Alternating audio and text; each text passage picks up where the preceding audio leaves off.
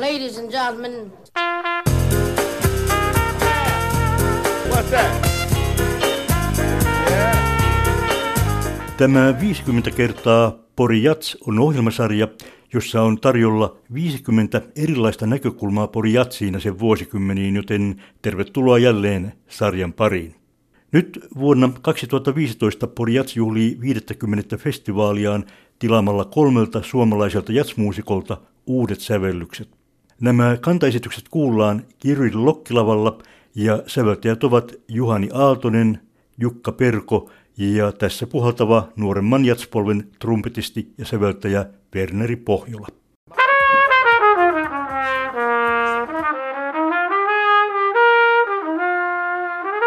Näin soittaa Werneri Pohjola alkutähtäjä omalla instrumentillaan, mutta sitten tässä jo hetken kuluttua, eli juhlajatseilla kuullaan sinun kantaesityksesi täällä Pori Jatsissa.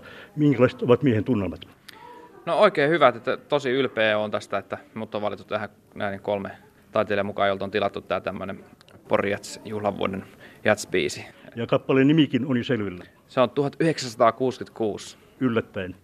Mitä sanot, Werneri, minkälainen yleensä on mielessäsi ollut Pori Jatsin merkitys suomalaiselle jatsmusiikille? No mun mielestä Pori Jats on tehnyt hienoa työtä siinä, niin kuin, ottanut vetovastuuta tuommoisena isona festivaalina siitä, että on saatu kansainvälisiä isoja artisteja tänne näin, että pääsee kuulemaan täällä Suomen maallakin heitä. Ja sitten toisaalta taas, niin kuin, että kotimaisille artisteille on löytynyt keikkaa joka vuonna, niin se on tärkeää. Ja myös ollut aika tärkeä kohtaamispaikka.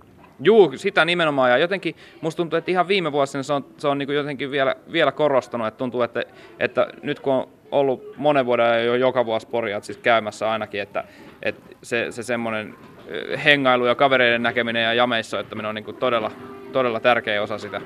Thank you.